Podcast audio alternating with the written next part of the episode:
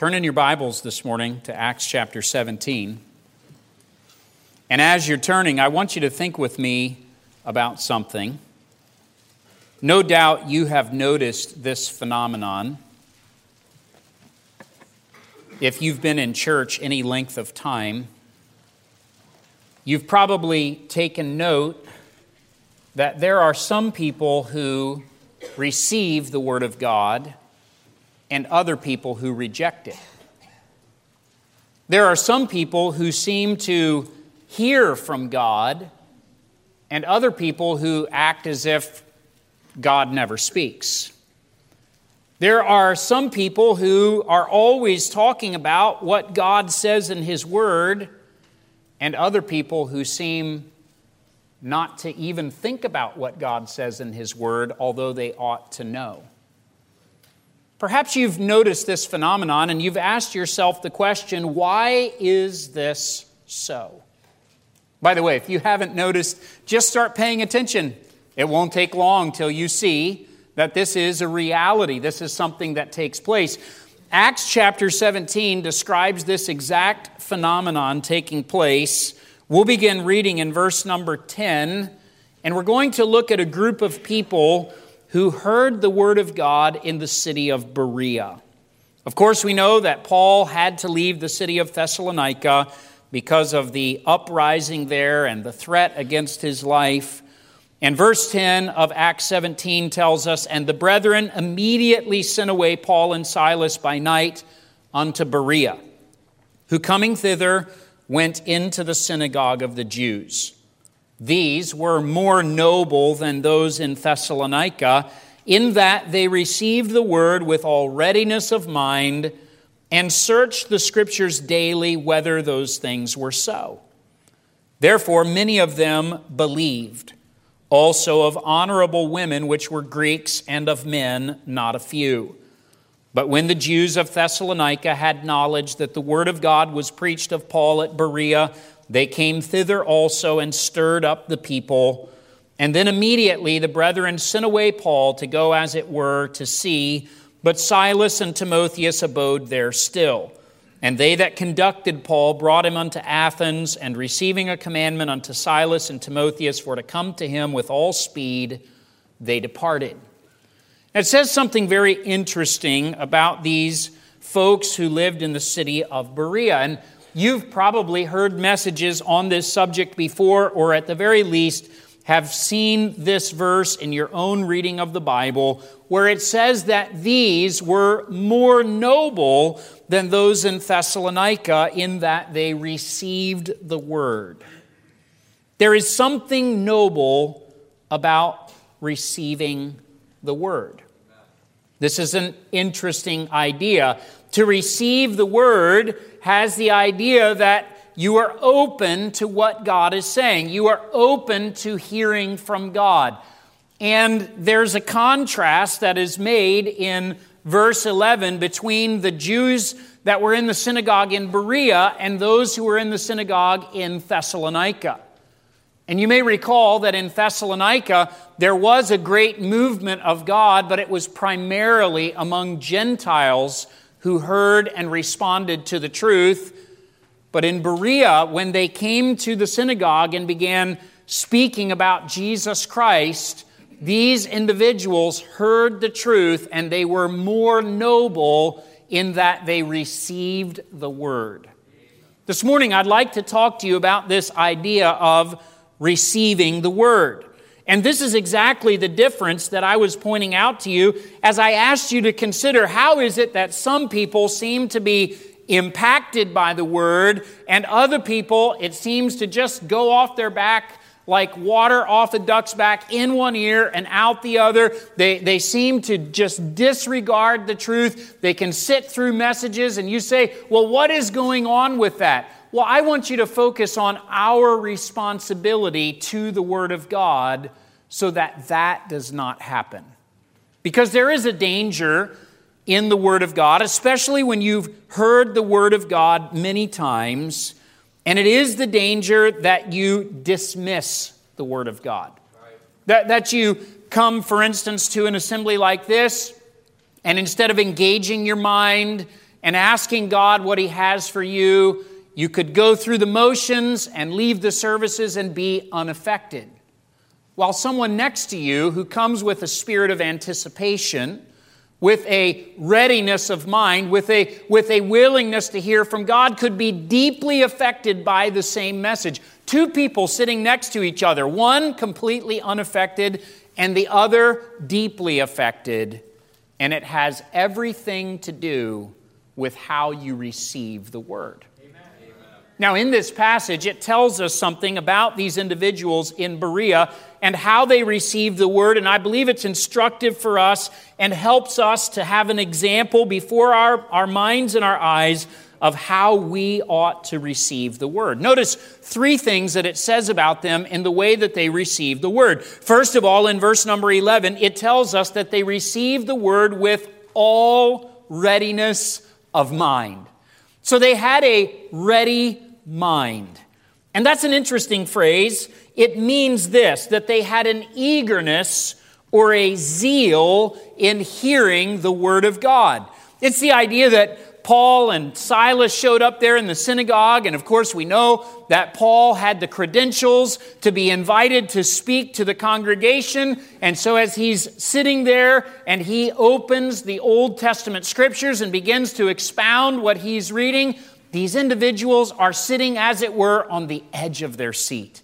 They're expecting to hear something, that, that they want to hear something. They are eager to hear from God, willing to hear the truth. I want to say to you this morning that if you are going to receive the word, you must develop a ready mind.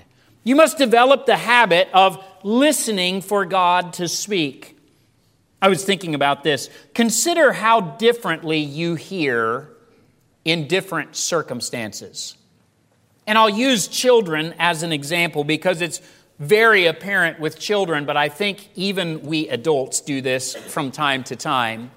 Did you ever notice how, if you said to your children, I want you to clean up the bathroom, or you need to take out the garbage, or could you please go and straighten your room? They seem to have fuzzy hearing. It's, it's as if, huh? Did, did you say something? Oh, I, I didn't hear you, Dad. I didn't hear you, Mom. Yet the very same children, if you whisper in the kitchen, ice cream is ready, they come from all corners of the house. They miraculously have their hearing restored. See, it's not an issue of them having too much earwax in their ear canals. The problem is we hear what we want to hear. And we tune out the things that we don't want to hear. And what it means when someone has a ready mind, it, it means that they want to hear from God.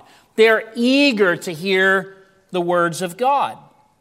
I think some of you probably on Thanksgiving Day were eagerly waiting for the call to the dinner table, eagerly waiting to come and partake of the meal that was prepared. And, and maybe that was a little different than uh, how you heard the call to come and clean up the kitchen afterwards. You see, we tend to hear the things that we're listening for. Now, how wonderful it is when we find someone who has been seeking to know the Lord and they are eagerly hanging on every word as you speak to them about what God says. Isn't that wonderful? Have you ever met someone like that? And it's like when you come to them, they say to you, Wait, stop. I've been looking for this. I was hoping that someone would come and answer my questions. Clear your calendar. I've got a lot of things to talk about. Boy, that's a wonderful experience. Now, that's a lot different than trying to get someone's attention who's trying to get away from you. And you're trying to talk to them about the important things of God, and they're looking at their phone, and uh, I got an appointment. I got to get out of here. They're, they're kind of nervous. There's a big difference between the two. Now, if you think about yourself this morning, I want you to ask yourself do I have a ready mind?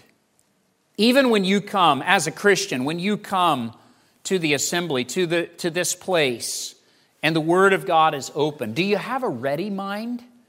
Are you eager to hear from God? Do you anticipate that God is going to speak to you and that you're going to learn something that could be life changing, that could build your relationship with God? Are you anticipating that God is going to speak?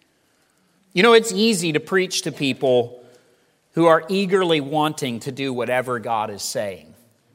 That's, a, that's an easy congregation to preach to. I, I have at times in my, in my ministry, I've had the opportunity to speak to what we might call a tough crowd. Usually, these kinds of crowds are found at funerals or weddings. And you may be speaking to uh, or on behalf of maybe a family member who knows the Lord and says, Preacher, I need you to come and speak to my family about the gospel. But listen, they don't believe these things and, and it's going to be hard. And when you get up to speak, you can see this is going to be hard. Amen. Remember I, distinctly one time when I was preaching a funeral, and one guy towards the back looked at me in the eyes and he went like this. I got the message loud and clear. He didn't like what I was saying. I didn't stop speaking, but I don't think he got much out of it because he was upset about what I was speaking about. He didn't get a lot out of the message because he didn't want to hear. Now, think with me for just a moment about why it is that we're not always having a ready mind. There's a couple of reasons. I think one is that we tend to have a spirit of rebellion. Did you ever try to correct your children and they didn't want to be corrected? And they kept trying to look away from you? So, one of the things that we practice or try to practice in our home is that when we are correcting our children, we say to them, Look me in the eye. But you know what happens when a child has a guilty conscience? Do they want to look you in the eye? No, that eye keeps wandering. And you have to keep saying, No, look me in the eye. We're talking about something very, look here, pay attention. Why? Because we have a spirit of rebellion that wants to pull away. Listen, the same thing happens between us and God. We have a spirit of rebellion that wants to look away, that doesn't want to uh, be held to account for the things that we've done. We don't want to hear the truth about our guilt before God. And so we're like the children of Israel. And the prophet Zechariah was told that the children of Israel refused to hearken. They pulled away the shoulder. They stopped their ears that they should not hear. They made their heart as an adamant stone, lest they should hear the law and the words which the Lord of hosts has sent. Think about that. Do you know it's possible to sit in a congregation like this with a hard heart instead of with a willing mind? And one of the reasons that will happen is because you say, I want to do what I want to do, and I don't want to hear anything different. Preacher, you stay off my toes. You stay off my territory. I, listen, our agreement is if you stay on your side and I stay on my side, we'll be fine. But doesn't the Word of God have a tendency to cross the barrier into your territory? And God says, I'm putting my finger on something. But it's our heart of rebellion that tends to turn away from God. It's not only our spirit of rebellion, but it's also our proud self sufficiency. We have this idea, well, I don't need anybody to tell me what I, have got it figured out. I can read the Bible for myself. I know what I'm doing. I'm going my own way. And we looked at this in Sunday school this morning. That is so dangerous to refuse reproof to, to turn away from correction, especially the correction of God that is administered with love and care. You ought to pay attention, but your pride will often cause you to say, I don't want anybody pointing out how I'm wrong. And so, instead of having a ready mind, you have your mind made up. I'm not going to listen. Now, be honest. You've all done it. You've gone into an encounter or to a place where someone was going to be giving some sort of instruction, but you already made up your mind that you didn't agree. And how did you listen? You listened. This is how you listen, by the way, when you're having an argument with someone, too. You listen to find the holes in the other person's perspective. I'm going to find the things that, oh, I heard what, ah, I got it. oh, yes, okay. And you're just waiting. You're not, you stopped listening because you found three places where you could argue with them and you can't wait for their mouth to stop so you can start talking. But what a shame when we listen to God that way. When we're just looking to do our own thing, we're going through the motions of, I read my Bible, I, I went to church, I heard the preacher, but actually you're proud and self sufficient. This is a great danger. There's also a third thing that we have to watch out for, and this is complacent apathy. It's just this idea that, hey, listen, I don't really need anything. Uh, this happens when you've been a Christian for a while, and honestly, you figure I've got things in order in my life. There's not, I mean, what else am I going to learn? I've read through my Bible 30 times now in my Christian life. I, I, have studied all the doctrines. I know everything. That, that young whippersnapper preacher, he's not got anything to share with me. I, nothing that I've ever not heard before. There's nothing for me to learn. And so we can become complacent. We can become apathetic, not really expecting or anticipating that God is going to speak. And when we do, there's no surprise that we could come to the house of God and get nothing out of it. There, there's just nothing for us. But, but see, these folks in Berea were different. They had a ready mind. They weren't proud. They weren't rebellious. They weren't apathetic. They were anticipating what God had for them. And so their mind was ready. In other words, they had ears to hear. Jesus said this he that hath ears to hear, let him hear. If you have ears to hear this morning, please listen to God. They had a ready mind. You and I ought to have a ready mind. But notice the second thing that it says about them and how they received the word. They received the word with all readiness of mind and searched the scriptures daily whether those things were so. Now, this is the balancing part of the ready mind. You see, we all ought to have an anticipation and an openness to God speaking. But this idea of searching the scriptures, and that's the second thought about how we ought to receive the word, not only ought we to have a ready mind, but we ought to search the scriptures. And you'll notice that the reason they searched the scriptures was to find out whether these things were so. To search, as it's used in this passage, means to examine or to scrutinize. It means to judge whether something is right or wrong. It means to investigate or to look into. In other words, they wanted to know that the things they were hearing were true. So they searched daily in the scriptures. It does say that, doesn't it? They searched daily in the scriptures. They wanted to know if, in fact, what Paul and Silas was teaching was actually the truth. Now, I want to point out to you that this idea of searching the scriptures doesn't mean that they had a critical spirit. It doesn't mean that they were looking to poke holes in the argument. But it does mean that they wanted to make sure that the things that were being taught were true by measuring those things from the scriptures. This is one reason why I say often, and I'll remind you again today, it's a good idea when you come to the assembly for you to have a copy of the Word of God and for you to turn to the passage that we're dealing with so that you can see for yourself the context the words that are used in the verses. This is why it's important that you would have your own copy of the Word of God so that you can see for yourself that the things that are being said are so. Or if something is said which is untrue, you could see it for yourself. You could say, oh, obviously that's not the word that's there. By the way, do preachers ever make errors? Of course they do. Preachers could be mistaken. In fact, you've probably, if you've been here any length of time, you've probably heard me say things in error. You've probably heard me say something. I, I, know this is hard for you to imagine, but sometimes I'm thinking of one word and some other word comes out of my mouth. I have no idea why it happens. Or I'm reading the text and I read the text completely wrong. And you're sitting there thinking, What's he doing? He missed a word. Or, like sometimes happens, he's reading the wrong verse. He told us Acts 17 and he's reading somewhere else. I don't know where he's at.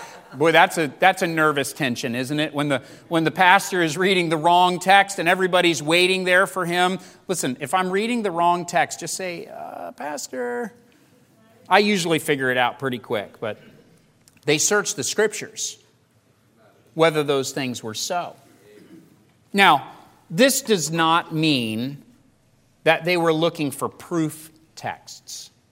You know what a proof text is? It's a passage of Scripture that gives you permission to do what you want to do.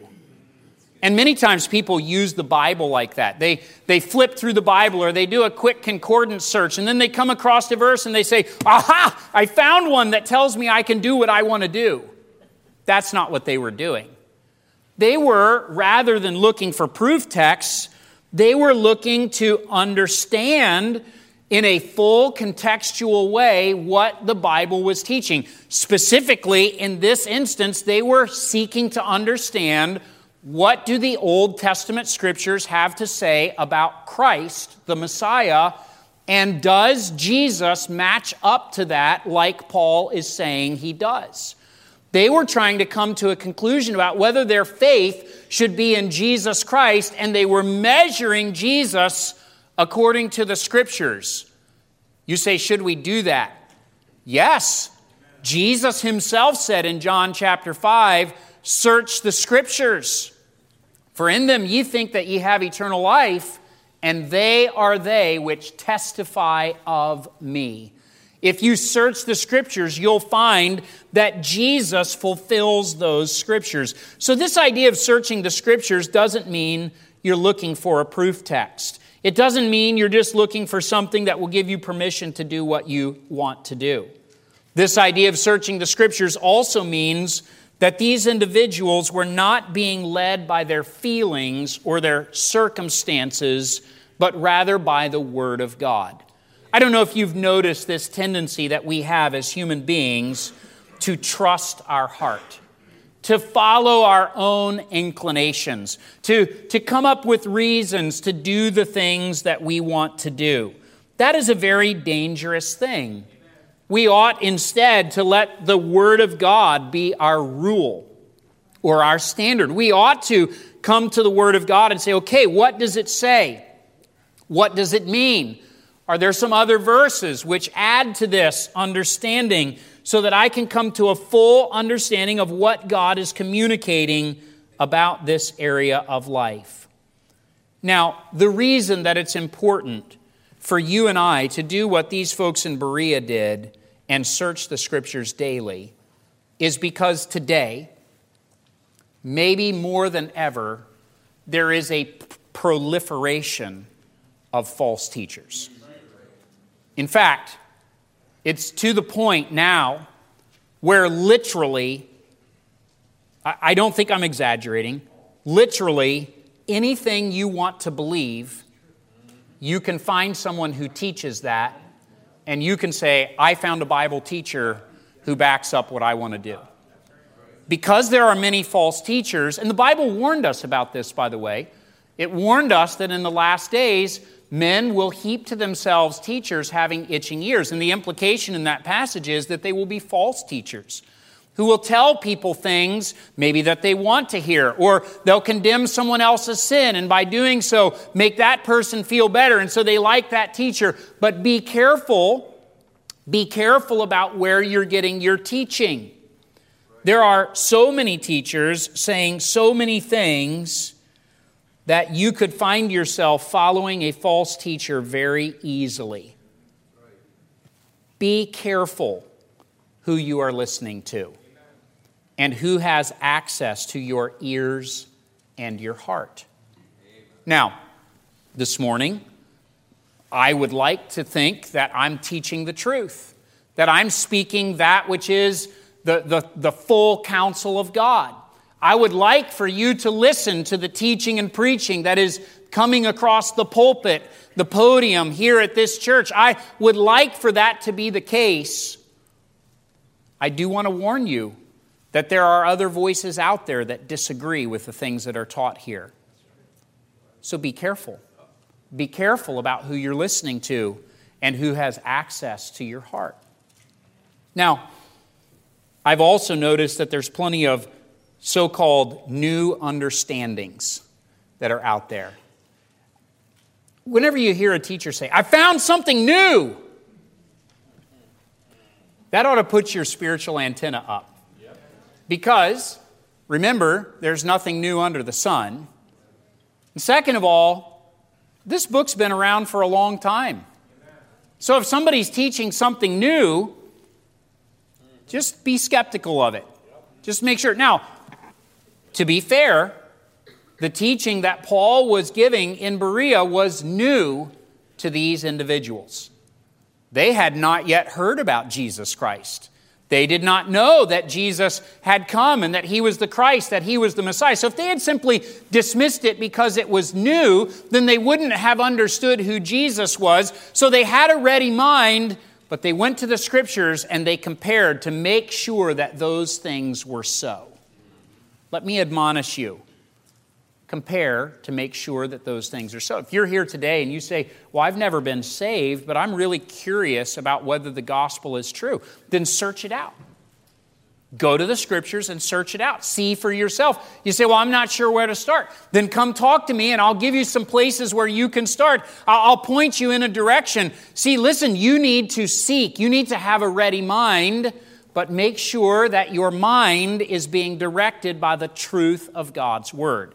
All right, so we see that they had a ready mind. We see that they searched the scriptures, but then it says something very important in verse 12. And this is the third thing that denotes that they received the word. Therefore, many of them believed. Believed.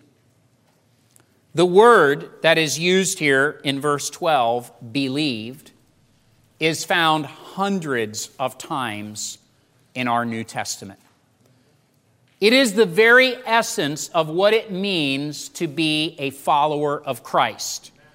It's so synonymous with being a disciple or a follower of Christ that we are called believers.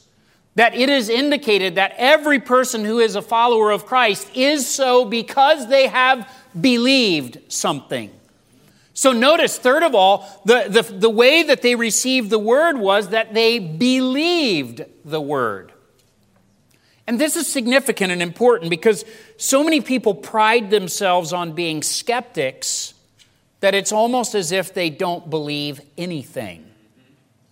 Now, the truth is, they actually do believe something. You know what they believe? They believe in themselves as the ultimate arbiter of truth. They believe that they have the truth in themselves, and that's good enough for them. So, therefore, they can stand in judgment of all things. But we ought not to be critics of the truth. It's important that we come to a place where we believe the word. This is what it means to receive, where we settle our minds and we say, This is where I'm standing. The word believe that is used here in verse number 12 means to be convinced or to be committed. It, means to make a full commitment to something and to say, that is exactly where I'm setting my feet. That's what I believe. Now, as we think about this, you know, the, the, the first two things, having a ready mind and then searching the scriptures, means that you're yet undecided. There's some things that you don't know. Can we all say this morning there's some things we don't know? There's some things we haven't understood. There's some things we haven't yet discovered. That would be true of all of us. We've, we, have we have not reached a full understanding of all things because we are not God. We're finite beings. So we still have things that we could learn. But there's, in our culture, there's this celebration of this attitude of never quite arriving at belief. It's this idea that, well, as long as you have an open mind, that's good enough. And listen, it's good to have an open mind. It's good to be inquiring concerning the truth. It's good to have your heart ready and open to hear from God. But there comes a point where when you have seen the truth, you need to commit to that which you have heard. Because you can only examine something for so long before you cross the line and become a critic and a skeptic. In other words, what will you accept as proof? Have you ever heard that line of reasoning before? Someone says, I don't believe in God. Well, what would you accept as proof? Most people haven't really thought about that. Usually they're putting some kind of an unreasonable demand on God and expecting to receive something that God hasn't promised to give. Like, I don't know, I want to see a lightning show in my bedroom tonight, and then I'll know that God is real, or who knows what. Now, it's good to ask people, what would you accept as proof? Because it makes them stop and think. The truth is, many people do not believe in God because they do not want to believe in God.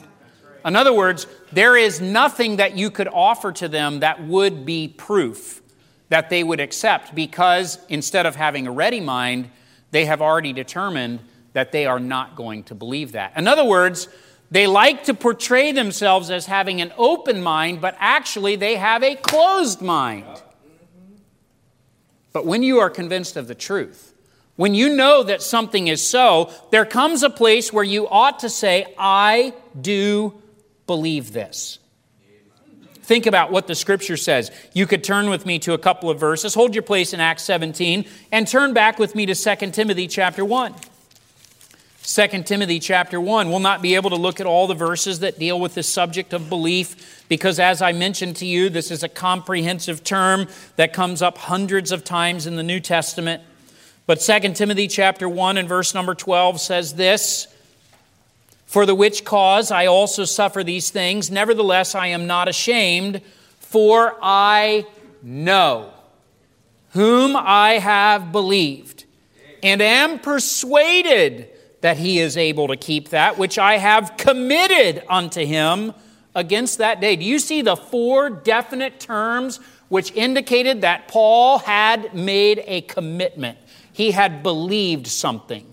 He said, I know. I have believed. I am persuaded. I have committed. In other words, he learned some things and then he came to the place where he said, That is true. I believe it. Hebrews 11, 6. You could turn over there real quickly. Look at Hebrews chapter 11 and verse number 6, another verse which talks about the importance of belief or faith.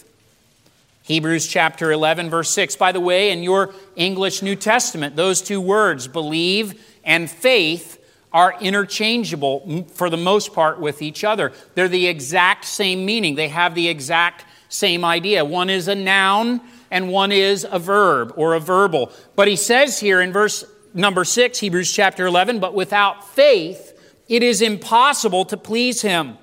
For he that cometh to God must believe that he is and that he's a rewarder of them that diligently seek him. Understand that the reason many people can never quite come to a place where they have assurance of salvation is because they have not believed the promise of God. Look with me at Romans chapter 15. Look at the, the beauty of this verse and this promise that is given. Romans chapter 15, it's really a prayer that the Apostle Paul was praying for the believers in the city of Rome. Look at Romans chapter 15, verse number 13. He says this Now the God of hope fill you with all joy and peace in believing that ye may abound in hope through the power of the Holy Ghost. You see, he understood how important Hope, by the way, that's a different kind of hope than we think of. That is a, an assurance, that is a confidence that something is so. So, hope is very important for the human heart. Hope or confidence in something being true is critical to our faith. And the thing, and you can go back to Acts chapter 17, the thing that distinguished these folks in Berea was, of course, that they were open, they, they had a ready mind. And then when they heard these things about Christ, they went to the scriptures and they compared and they saw, okay, this is what Paul is saying, and this is what we've heard about Jesus Christ, and here's what the scripture says. But the thing that really set them apart was that they came to the place where they said, We believe it. We believe it. It's true. And it's so true that we are ready to stake our lives on this truth. Now, listen to me carefully this morning. It's good for you to have an open and ready mind. But that doesn't mean that you can't come to any conclusions. In fact, God wants you to come to conclusions. Our God is a reasonable God. He says, Come now and let us reason together.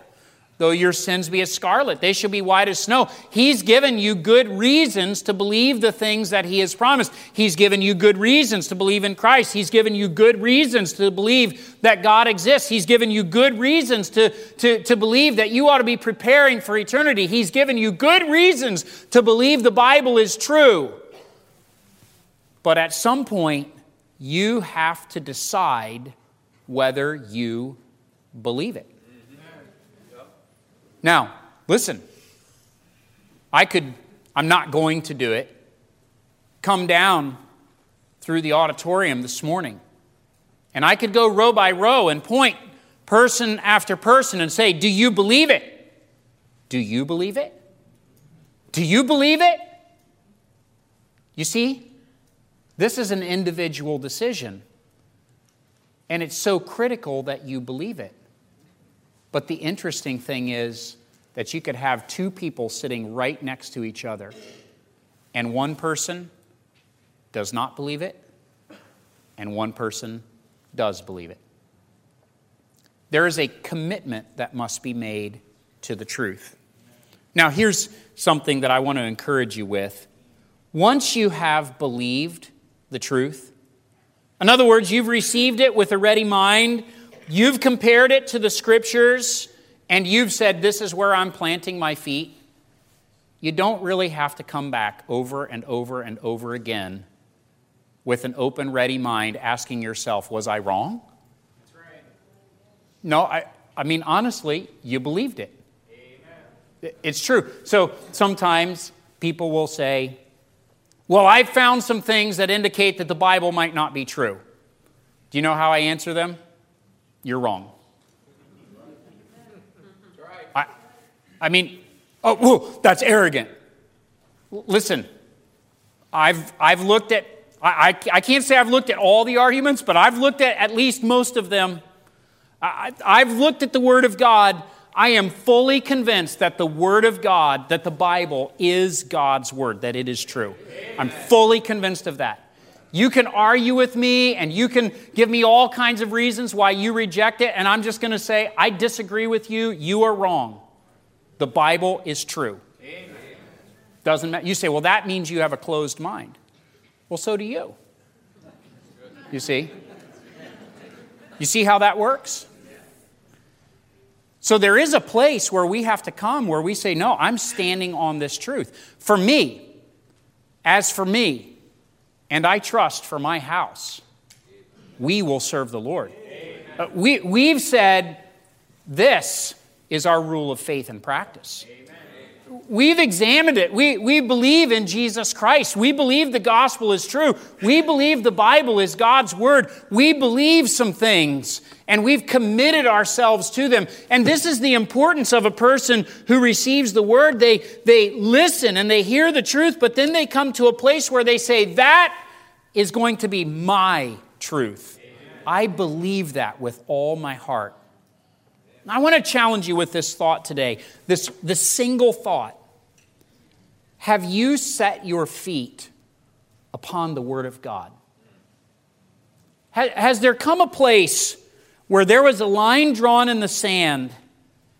And if you stay on this side, it means trust your heart, follow your judgment, do your thing. And if you step across that line, it means I'm committing myself to God's way. I'm committing myself to God's word. I'm, con- I'm committing myself to God's Son. I- I'm, I'm giving my life to Him. Have you stepped across that line? Have you made that decision so that you could say with the Apostle Paul today, I know whom I have believed. Listen, that kind of faith will carry you through this life. That kind of faith will carry you through the veil of death. That kind of faith will bring you to eternity, to the presence of your Heavenly Father. That is the kind of faith that God wants us to have. But before you can commit to that kind of truth, you have to be willing to hear from God. You have to be ready to respond to Him, and you have to be convinced that what has been said is the very truth of God. This morning, I wonder how many of us are more noble than those of Thessalonica in that we are receiving the word.